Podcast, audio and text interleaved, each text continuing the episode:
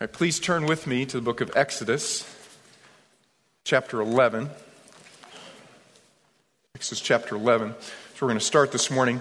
Uh, I want to start by telling you a little story, though. Once upon a time, there was uh, a man from the city who went to visit his cousin in the country. And when he arrived at his, his cousin's ranch, his cousin took him out and he was showing him all around the ranch property. And then at one point in time, uh, the rancher just whistled real loud, and, and his dog came running. His dog came running, he began to herd all of the sheep into the pen, right? He's, he's moving back and forth, left and right, picking up the stragglers, moving them all into the pen. Once he's got them all in the pen, this dog uh, gets uh, next to the gate and pushes the gate shut, gets up on its, its hind feet, and, and sets the latch on the gate. And the cousin from the city's like, oh my gosh, that is absolutely amazing. I mean, I've never, I've never seen anything like that. You must, you must absolutely love your dog. What a smart dog you have. He said, Yeah, it's a, it's a great dog. So, what's your dog's name? The rancher paused for a second and he goes, um, Remind me, what's the, what's the name of that, that flower? It's usually red. You know, it smells really nice. It's got thorns on it. And his cousin from the city goes, A rose? Are you talking about a rose? He goes, That's it, a rose, a rose. So he stops and he turns toward the house and he goes, Hey, Rose, What's the name of our dog? I just, I made, that's all made up, right?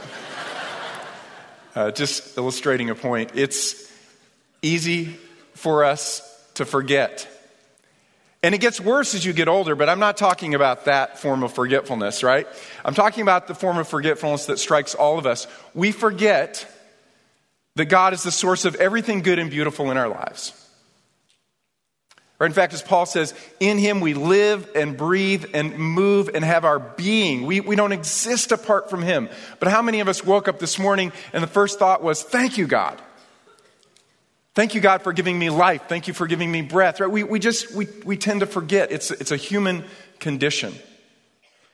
And so God gives us moments like this that kind of force us to stop and remember and to share in remembrance together.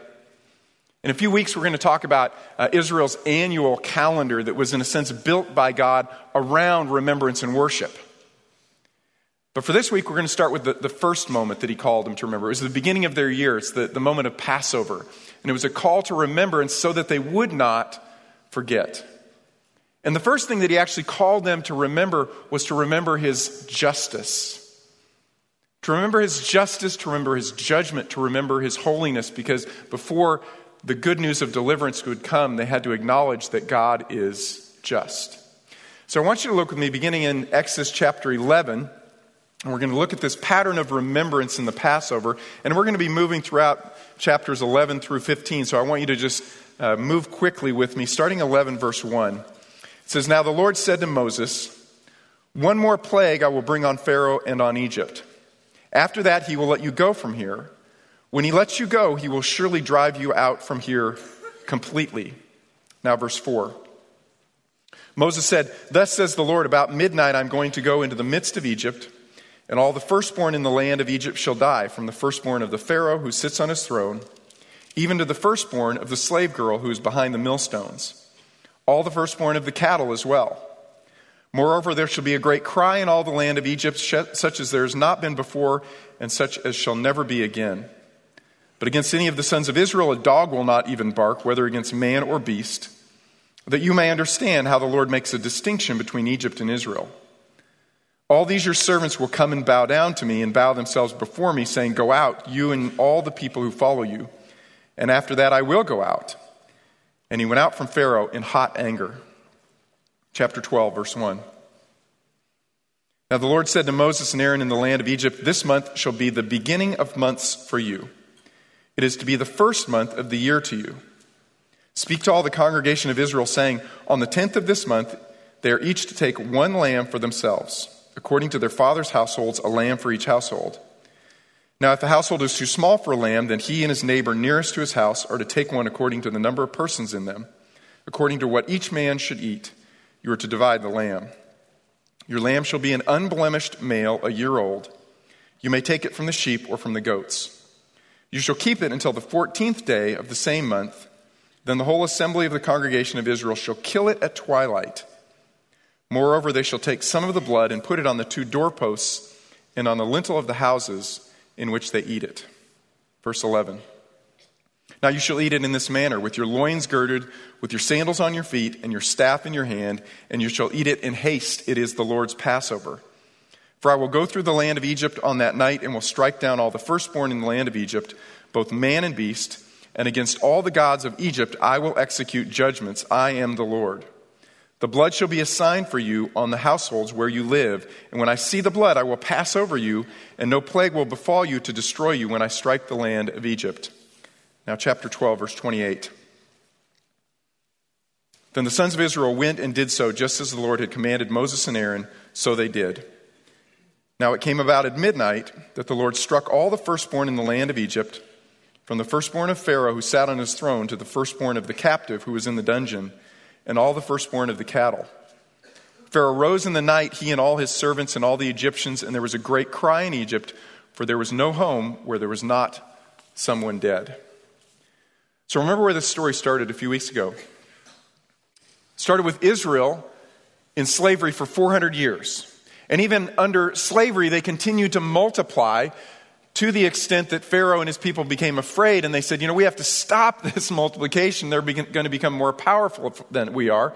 They're going to join with our enemies. They're going to fight against, against us and they're going to leave. And so Pharaoh ordered that the, the midwives put the children to death the, the, the, sons to death at birth. Midwives, remember, rebelled against him, so Pharaoh ordered his own people. If you see a Jewish child, boy, throw it into the river. Right? Kill the Jewish children. Which was an assault on God's authority over his own people. In fact, if you look back at chapter 4, verse 21, notice the Lord's description of his people. It says, The Lord said to Moses, When you go back to Egypt, see that you perform before Pharaoh all the wonders which I have put in your power. But I will harden his heart so that he will not let the people go. Then you shall say to Pharaoh, Thus says the Lord, Israel is my son, Israel is my firstborn. And Pharaoh was exalting himself over God and over God's people because Pharaoh saw himself as God, God in human flesh, the highest of all of the gods in the land. And so he was t- taking the children of God's people, the firstborn specifically, throwing them into the Nile, making a sacrifice to another one of the Egyptian gods. And God said no. God said no. So he began to execute uh, judgments that we call the plagues, nine of them that came, became progressively more and more severe resulting in the final one where God said, If you take my firstborn, I will take your firstborn. Verse 23. So I said to you, Let my son go that he may serve me, but you have refused to let him go. Behold, I will kill your son, your firstborn. Each of the judgments designed to show God's supremacy over the Egyptian gods and ultimately over Pharaoh himself, who was considered God in human flesh. God was demonstrating, remember, that, as we said last week, that he's sovereign that he has all power and he has the right to use his power as he sees fit. And the way that he uses his power will always be right because he knows all things. But as we noted, the, the, these judgments are they're protracted, right? Why, why, why 10 of them? Right? Stretched out over a series of probably weeks. Why did God drag it out when he could have just immediately rescued his people? As we noted in 2 Peter chapter 3 verse 9, the Lord is not slow about his promise, as some count slowness, but is patient toward you, not wishing for any to perish, but for all to come to repentance. And what Peter's talking about in chapter 3 in the context is God's people saying, When are you going to bring judgment? When are you going to bring judgment? It seems like nothing's happening, Lord. Nothing's happening. You said that you would set all things right, but you haven't. And Peter says, God's not slow, but God's patient. Or as Paul notes in Romans chapter 2, do you think lightly of the riches of his kindness and tolerance and patience, not knowing that the kindness of God leads you to repentance? That is always God's preferred mode. He holds back on his justice, so he gives the Egyptian people in particular an opportunity to repent, nine opportunities to repent. But ultimately, there was a point of no return where God said, Now it's time. There, there must be justice. And what's interesting in the middle of this discourse about Israel's exodus, there is a, there's a long discourse about this idea of the firstborn, not just what Israel was to God, but what Israel was to do with their firstborn for all generations. If you look at chapter 13, read with me in verse 1. It says, Then the Lord spoke to Moses, saying, Sanctify to me every firstborn, the first offspring of every womb among the sons of Israel, both of man and of beast. It belongs to me. Verse 11. Now, when the Lord brings you to the land of the Canaanite, as he swore to you and to your fathers, and gives it to you, you shall devote to the Lord the first offspring of every womb, and the first offspring of every beast that you own.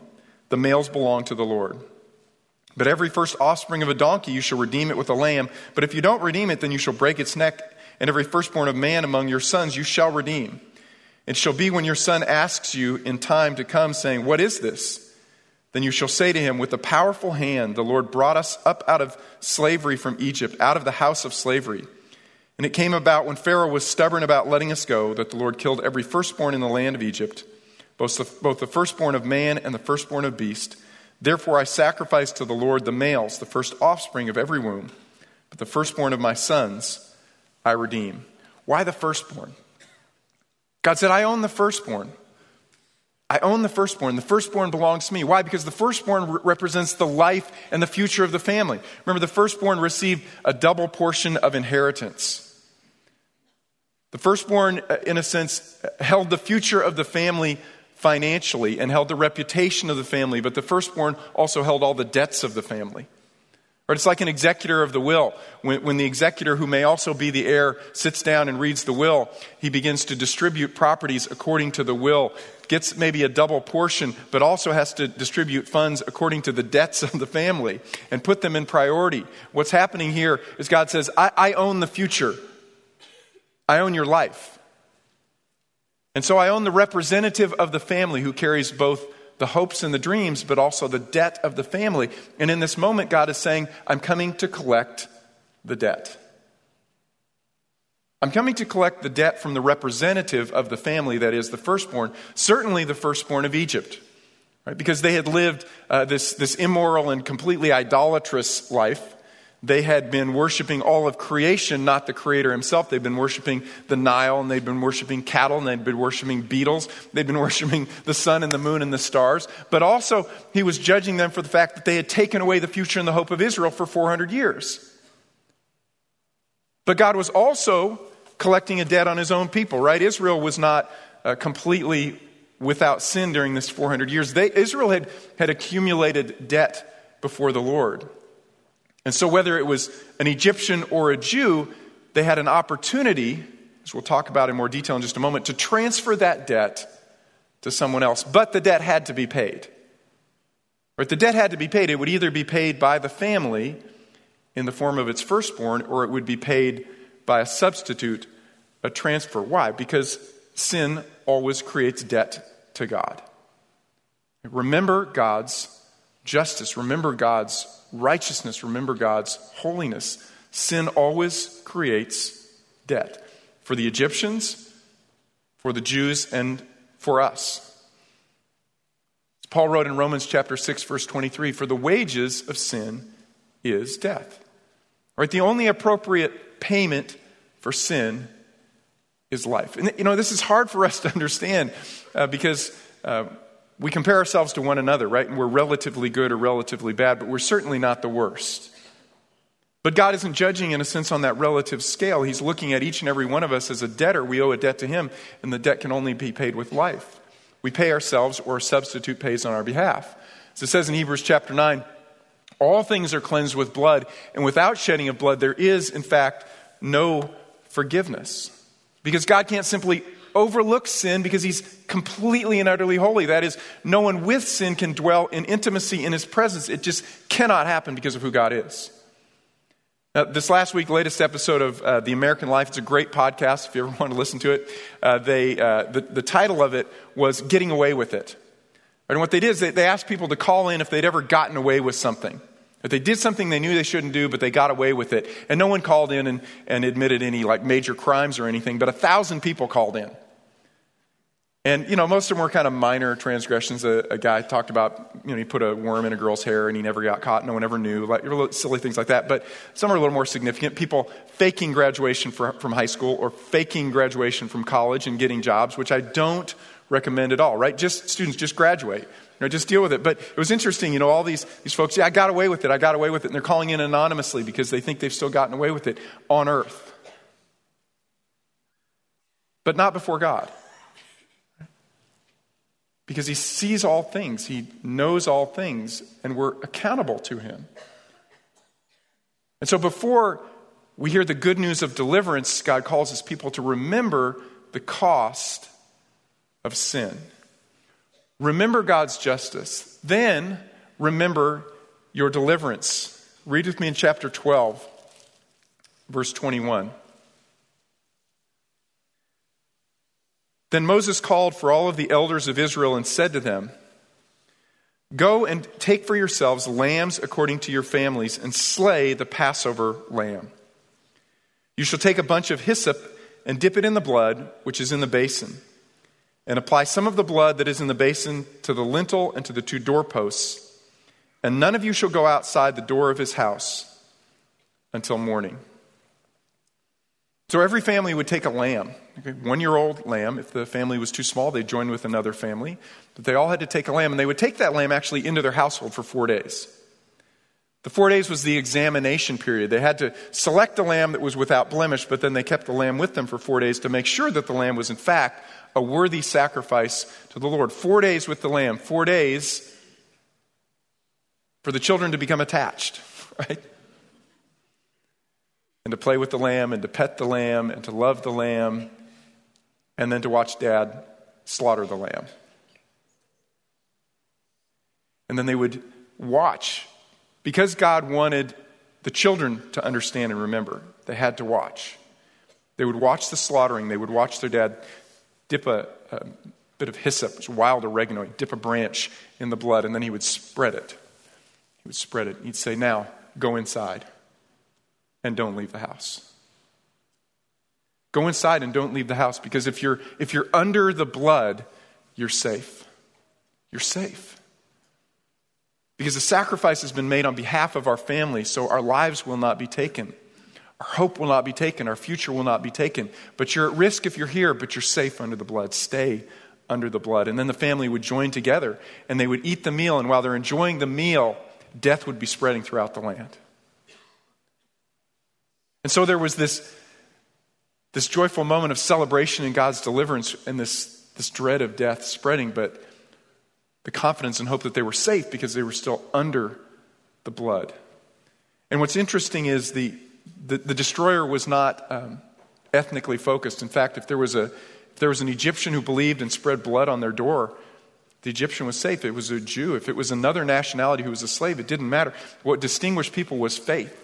Right? Did they believe that God had the right over life and death? Did they believe that God had the power over life and death? Did they believe God when He said, You're safe if you spread the blood? It was a distinction by faith. In fact, if you look at chapter 12, verse 48, the foreigners were invited to celebrate with Israel. Chapter 12, verse 48, it says, But if a stranger sojourns with you and celebrates the Passover to I am, let all his males be circumcised, then let him come near to celebrate it. And he shall be like a native of the land, but no uncircumcised person may eat of it, because circumcision was a sign of the faith of the family. The same law shall apply to the native as to the stranger who sojourns with you.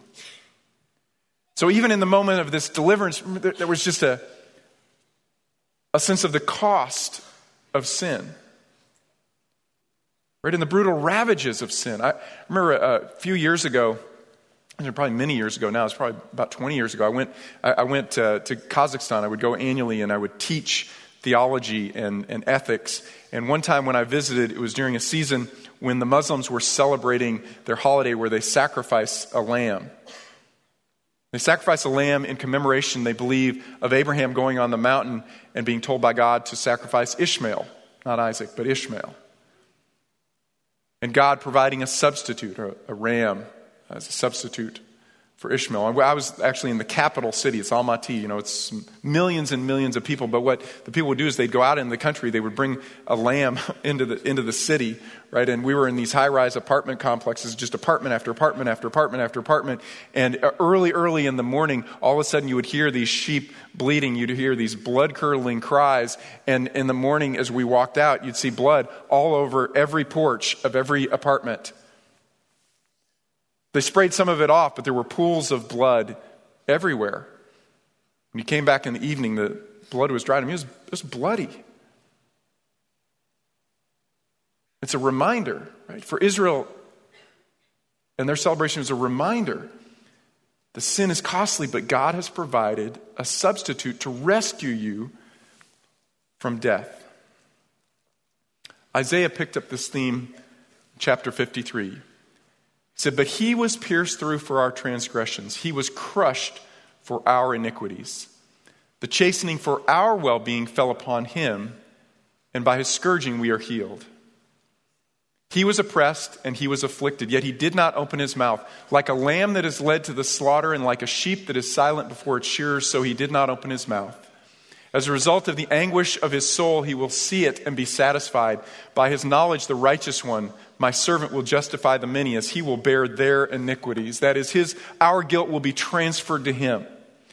Isaiah is speaking prophetically, but he speaks in the past tense because he's so certain that this will happen. That God will send a better lamb to be the substitute for our sins, that we can transfer our, our debt to him, not annually in remembrance, but once and for all the debt fully paid by the one who will bear our iniquities, who will bear our shame, who will bear our guilt, and deliver us from death. But and not just deliver us from death, but in the moment that, that Israel was delivered from death by coming under the blood, they woke up in the morning, they were also free from slavery. Right? Look with me in chapter 12 and verse 33.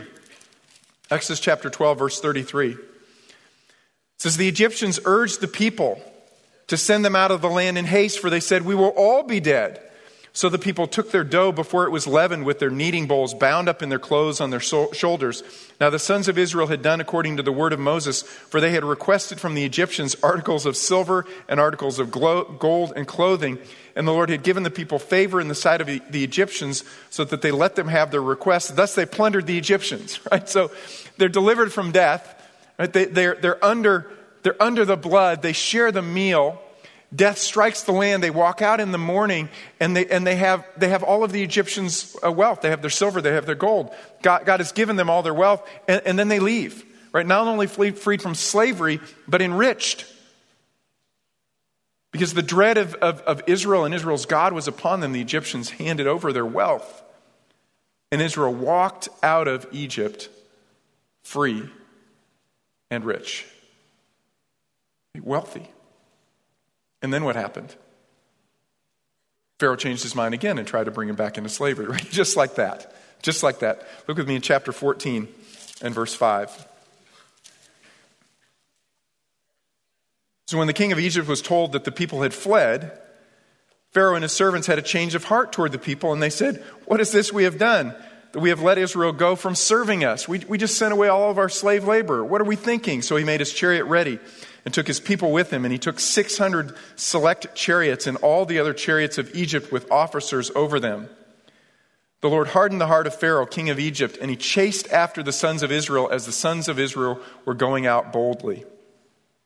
Then the Egyptians chased after them with all the horses and chariots of Pharaoh, his horsemen, and his army, and they overtook them camping by the sea, beside Pi Hahiroth, and in front of Baal Zephon. As Pharaoh drew near, the sons of Israel looked, and behold, the Egyptians were marching after them, and they became very frightened. So the sons of Israel cried out to the Lord. Then they said to Moses, Is it because there were no graves in Egypt that you have taken us away to die in the wilderness? Why have you dealt with us in this way, bringing us out of Egypt?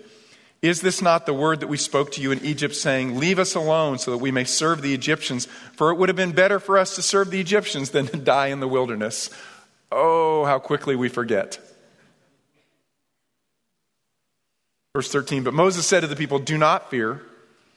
Stand by and see the salvation of the Lord, which he will accomplish for you today. For the Egyptians whom you have seen today, you will never see them again forever. The Lord will fight for you while you keep silent. Now, I, I will confess, I inspire easily. Like, I, I love. I love inspirational movies. This weekend, Tristy and I watched Race. It's the story of Jesse Owens. It's amazing. Just it's so inspirational. I love Chariots of Fire and Rudy and Apollo 13. Like I just love inspirational movies.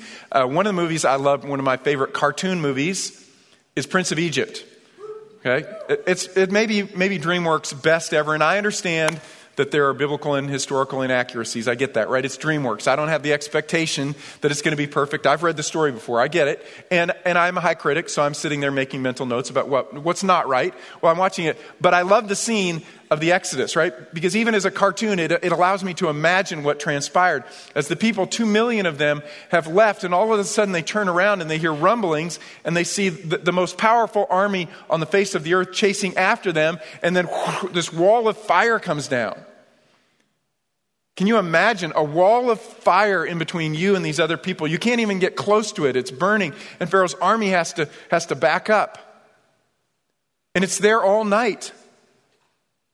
But you're still trapped. You're trapped between a sea, a, wall of fire and the Red Sea. Where, where will you go? And you don't have adequate food and you don't have adequate water and you're trapped in this place. What will you do? And then in the morning, Moses raises up his arms and, and the sea parts and there are these towering walls of water and you walk through on dry ground, right? You're not slogging through the mud. You're walking through on dry ground. And again, it's probably a bit fanciful, but there are these flashes of lightning, and you see whales and sharks in the side. I think, yeah, it'd be like a really cool fish tank. I mean, one of those shark tanks where they're swimming over. You're like, oh my gosh, this is amazing. Probably, probably even better than that. And you get to the other side, and Pharaoh's army starts to chase. And the walls of water collapse. I mean, man, if I had seen that, I would never sin again. right? Would you? But they did. And we're going to look in a couple weeks about another one of their moments of forgetfulness. And Moses is up on the mountain, he's lightning is flashing, and he's getting the Ten Commandments, and they go, oh, "We don't know what happened with him. We, we need a God." Right? I mean, it's just this is this is just human nature. We could say to ourselves, "Well, I wouldn't have. I would have remembered," but but but you wouldn't have. That's human nature. That's why God gives us, He gives us uh, moments, opportunities, patterns, and habits to build into our lives so that we will not, in fact, forget. This is the third remembrance. Remember to remember. God gave them this annual cycle. This is the first moment in this annual cycle that creates habits in their lives, patterns in their lives, so that they don't, in fact, forget the Lord. Turn back to chapter 12 and verse 21. Says then Moses called for all of the elders of Israel and he said to them, "Go and take for yourselves lambs according to your families and slay the Passover lamb. You shall take a bunch of hyssop and dip it in blood which is in the basin and apply some of the blood that is in the basin to the lintel and to the two doorposts, and none of you shall go outside the door of his house until morning. For the Lord will pass through and smite the Egyptians. When he sees the blood on the lintel and on the two doorposts, the Lord will pass over the door and will not allow the destroyer to come into your houses to smite you. And you shall observe this event as an ordinance for you and your children forever. When you enter the land which the Lord will give you, as he has promised, you shall observe this rite. And when your children say to you, What, is this, what does this mean? What's the, what's the point of this ritual? You shall say, It is a Passover sacrifice to the Lord, who passed over the houses of the sons of Israel in Egypt when he smote the Egyptians, but he spared our homes. And the people bowed low and they worshiped. Any married couples in here? Raise your hand if you're married. Okay, awesome. No, keep it up. Okay, I want you to keep it up. Okay, you're married couples. Keep your hand up if you're married and you also celebrate your anniversary. Okay, wait.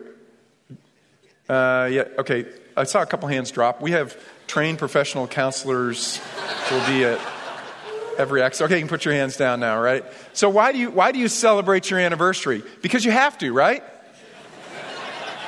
I mean, it's a duty, it's a debt, it's an obligation. You're going to be in trouble if you don't celebrate it. That's why you celebrate your anniversary, right? Please, no, no, that is not, right? That's not. You celebrate to remember, right? You refresh your love for one another. Why did we first fall in love? Think about all the experiences that we've celebrated together, right?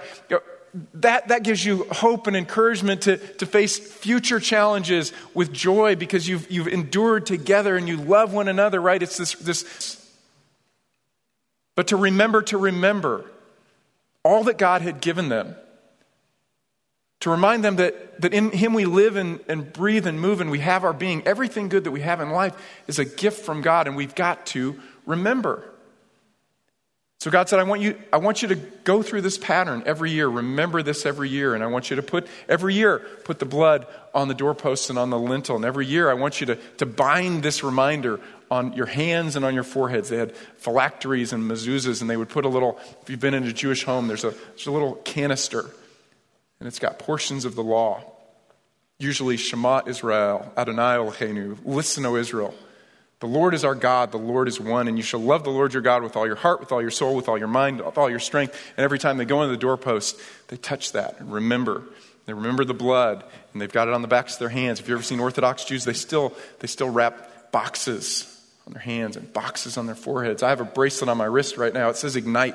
This is for one of my, my son's friends down in Houston. They have a group that is, uh, they're praying and attempting to share the gospel with their friends at Memorial High School. And so he gave me one of these. And every time I look at it, I pray for him. And then I pray for my son and my son's friends, all their friends in their high schools who are trying to share the gospel with their friends. It reminds me right? It's, it's a reminder, and we need these reminders. So God gave to Israel a reminder. It's called Passover, and each element in the Passover was significant. Read with me in verse 7. It says, Moreover, they shall take some of the blood and put it on the two doorposts of the house and on the lintel of the houses in which they eat it.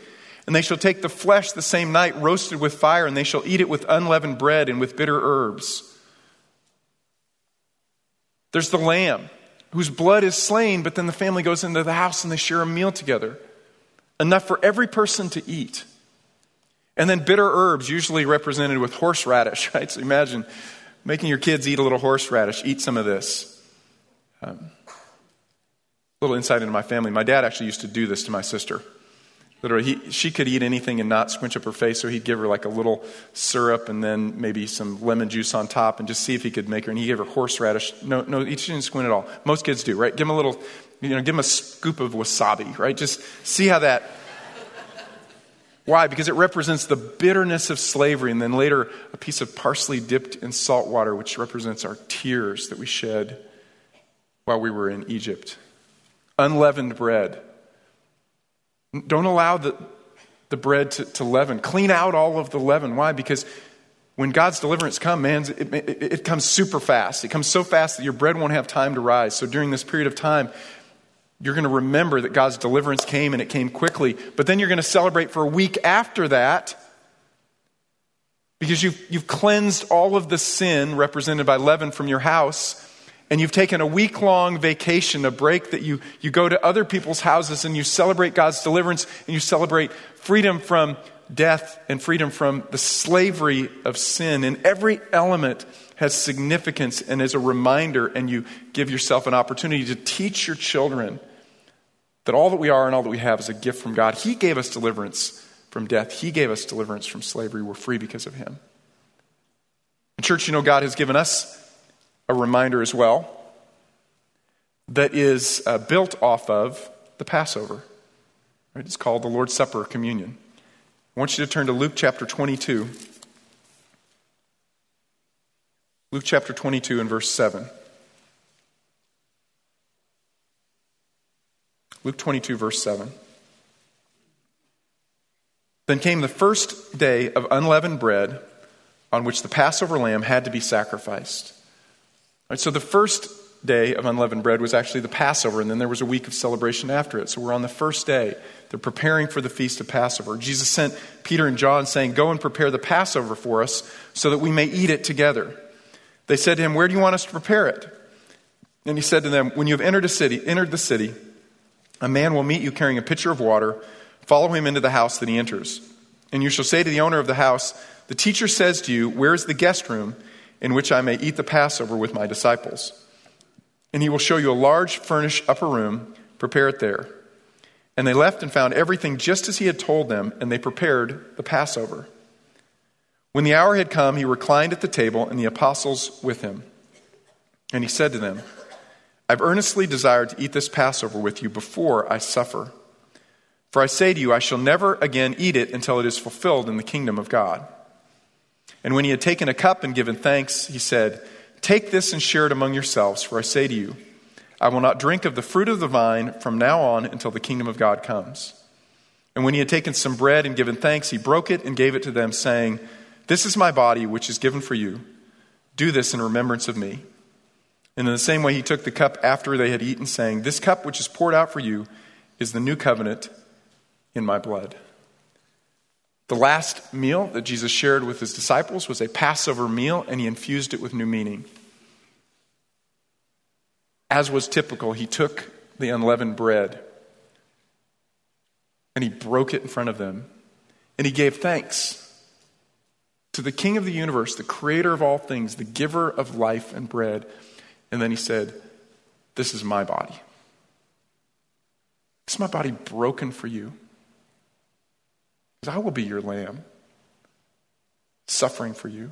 Then he took the cup and said, This, this cup is a new covenant in my blood. Not the blood of, of a lamb sprinkled on doorpost, post, but my blood, which will remove the debt of your sin. Jesus Christ, our Passover lamb. So, what do we remember? Uh, we remember first God's justice, His holiness, and His righteousness. You were dead in your transgressions, your trespasses, your sins. We each have a debt before God, and the debt is our lives. It's the only appropriate payment for sin. But God has provided a substitute for us through Jesus. On the next day, John, John the Baptizer, he saw Jesus coming to him and he said, Behold the Lamb of God who takes away the sin of the world. Behold the Lamb of God who takes away the sin of the world.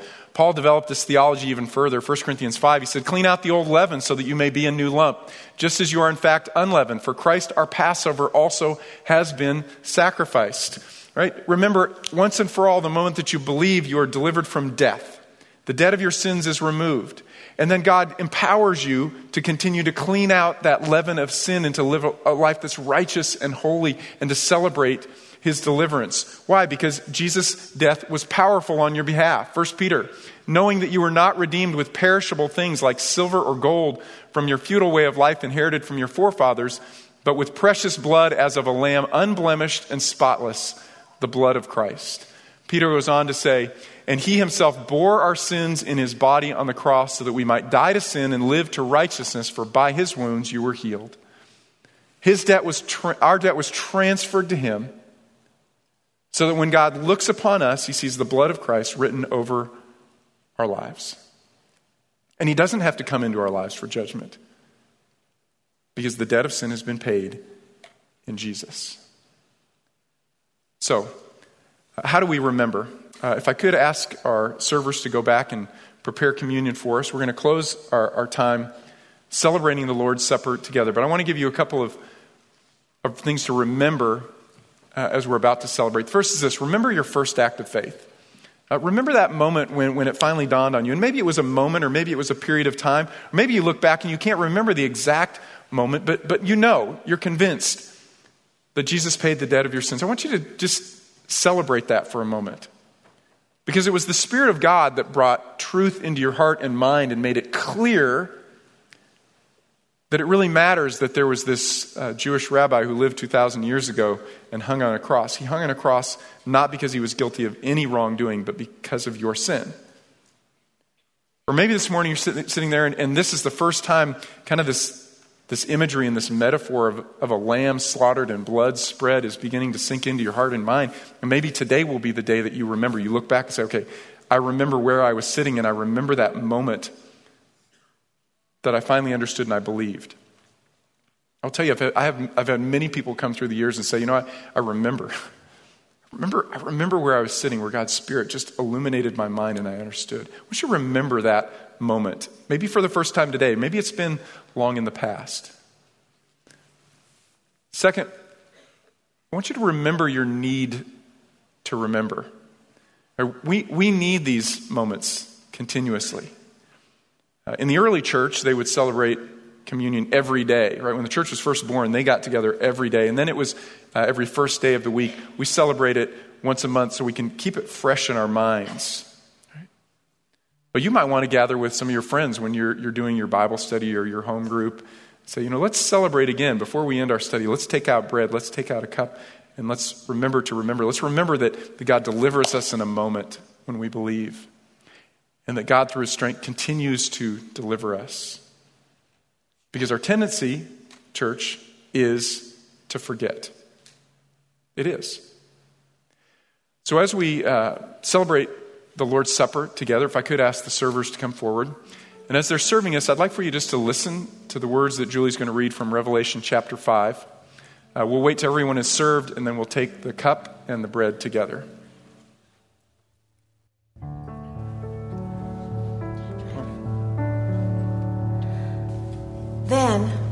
I saw in the right hand of him who sat on the throne a scroll with writing on both sides and sealed with seven seals. And I saw a mighty angel proclaiming in a loud voice, Who is worthy to break the seals and open the scroll? But no one in heaven or on earth or under the earth could open the scroll or even look inside it. I wept and wept because no one was found who was worthy to open the scroll or look inside. Then one of the elders said to me, Weep no more. Behold, the lion of the tribe of Judah, the root of David, has triumphed. He is able to open the scroll and its seven seals. Then I saw a lamb standing as if it had been slain, standing at the center of the throne, encircled by the four living creatures and elders. The Lamb had seven horns and seven eyes, which are the seven spirits sent out into all the earth. He took the scroll from the right hand of him who sat on the throne. And when he had taken it, the four living creatures and the 24 elders fell down before the Lamb. Each one had a harp they were holding, and they were holding golden bowls full of incense, which are the prayers of God's people. And they sang a new song, saying, You are worthy to take the scroll and to open its seals, because you were slain. And with your blood you purchased for God persons from every tribe and language and people and nation. You have made them to be a kingdom and priests to serve our God, and they will reign on the earth. Then I looked, and I heard the voice of many angels numbering thousands upon thousands and 10,000 times 10,000. They encircled the throne and the living creatures and the elders. In a loud voice, they were saying, Worthy is the Lamb who was slain to receive power and wealth and wisdom and strength and honor and glory and praise. Then I heard every creature in heaven and on earth and under the earth and on the sea and all that is in them saying, To him who sits on the throne and to the Lamb be praise and honor and glory and power forever and ever. The four living creatures said, Amen, and the elders fell down and worshiped.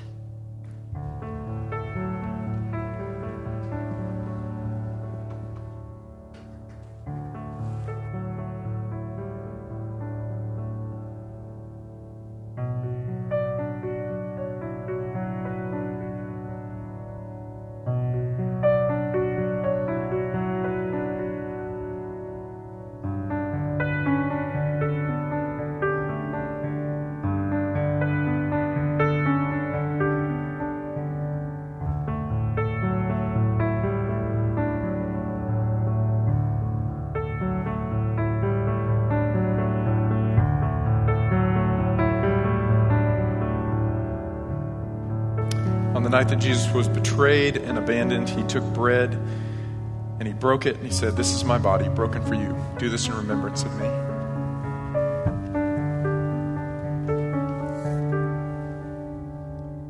Then he took the cup in the same way and he said, This cup is the new covenant in my blood. Do this as often as you drink it in remembrance of me.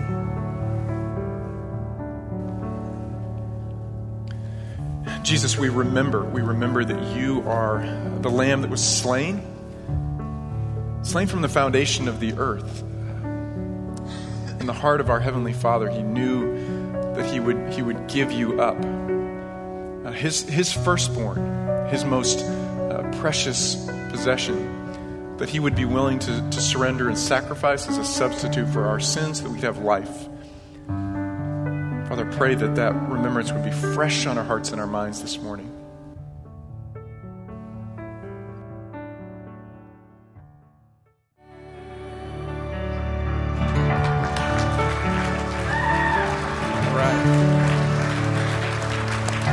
Just imagine that day when we'll be standing with men and women from every tribe and tongue and people and nation surrounding the throne, and the worship will be deafening.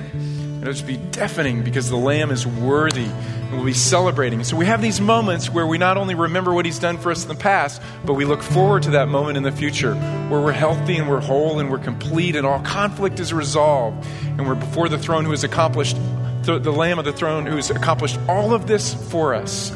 Let's give him thanks. Lord, thank you. Father, we thank you that you gave your son, the lamb who was slain. We thank you that he is worthy, that he was worthy to take the scroll to break its seals. No one else was worthy but just the lamb, and he gave himself for us. Father, thank you that we have, we have forgiveness of the debt of our sins. We have, we have life. We have hope. We don't, we don't live under shame and guilt or the fear of death. Instead, we have, we have a future because of Jesus. And I pray, Lord, that you would stir up in our hearts our love and compassion for our friends and our family who don't have that hope yet.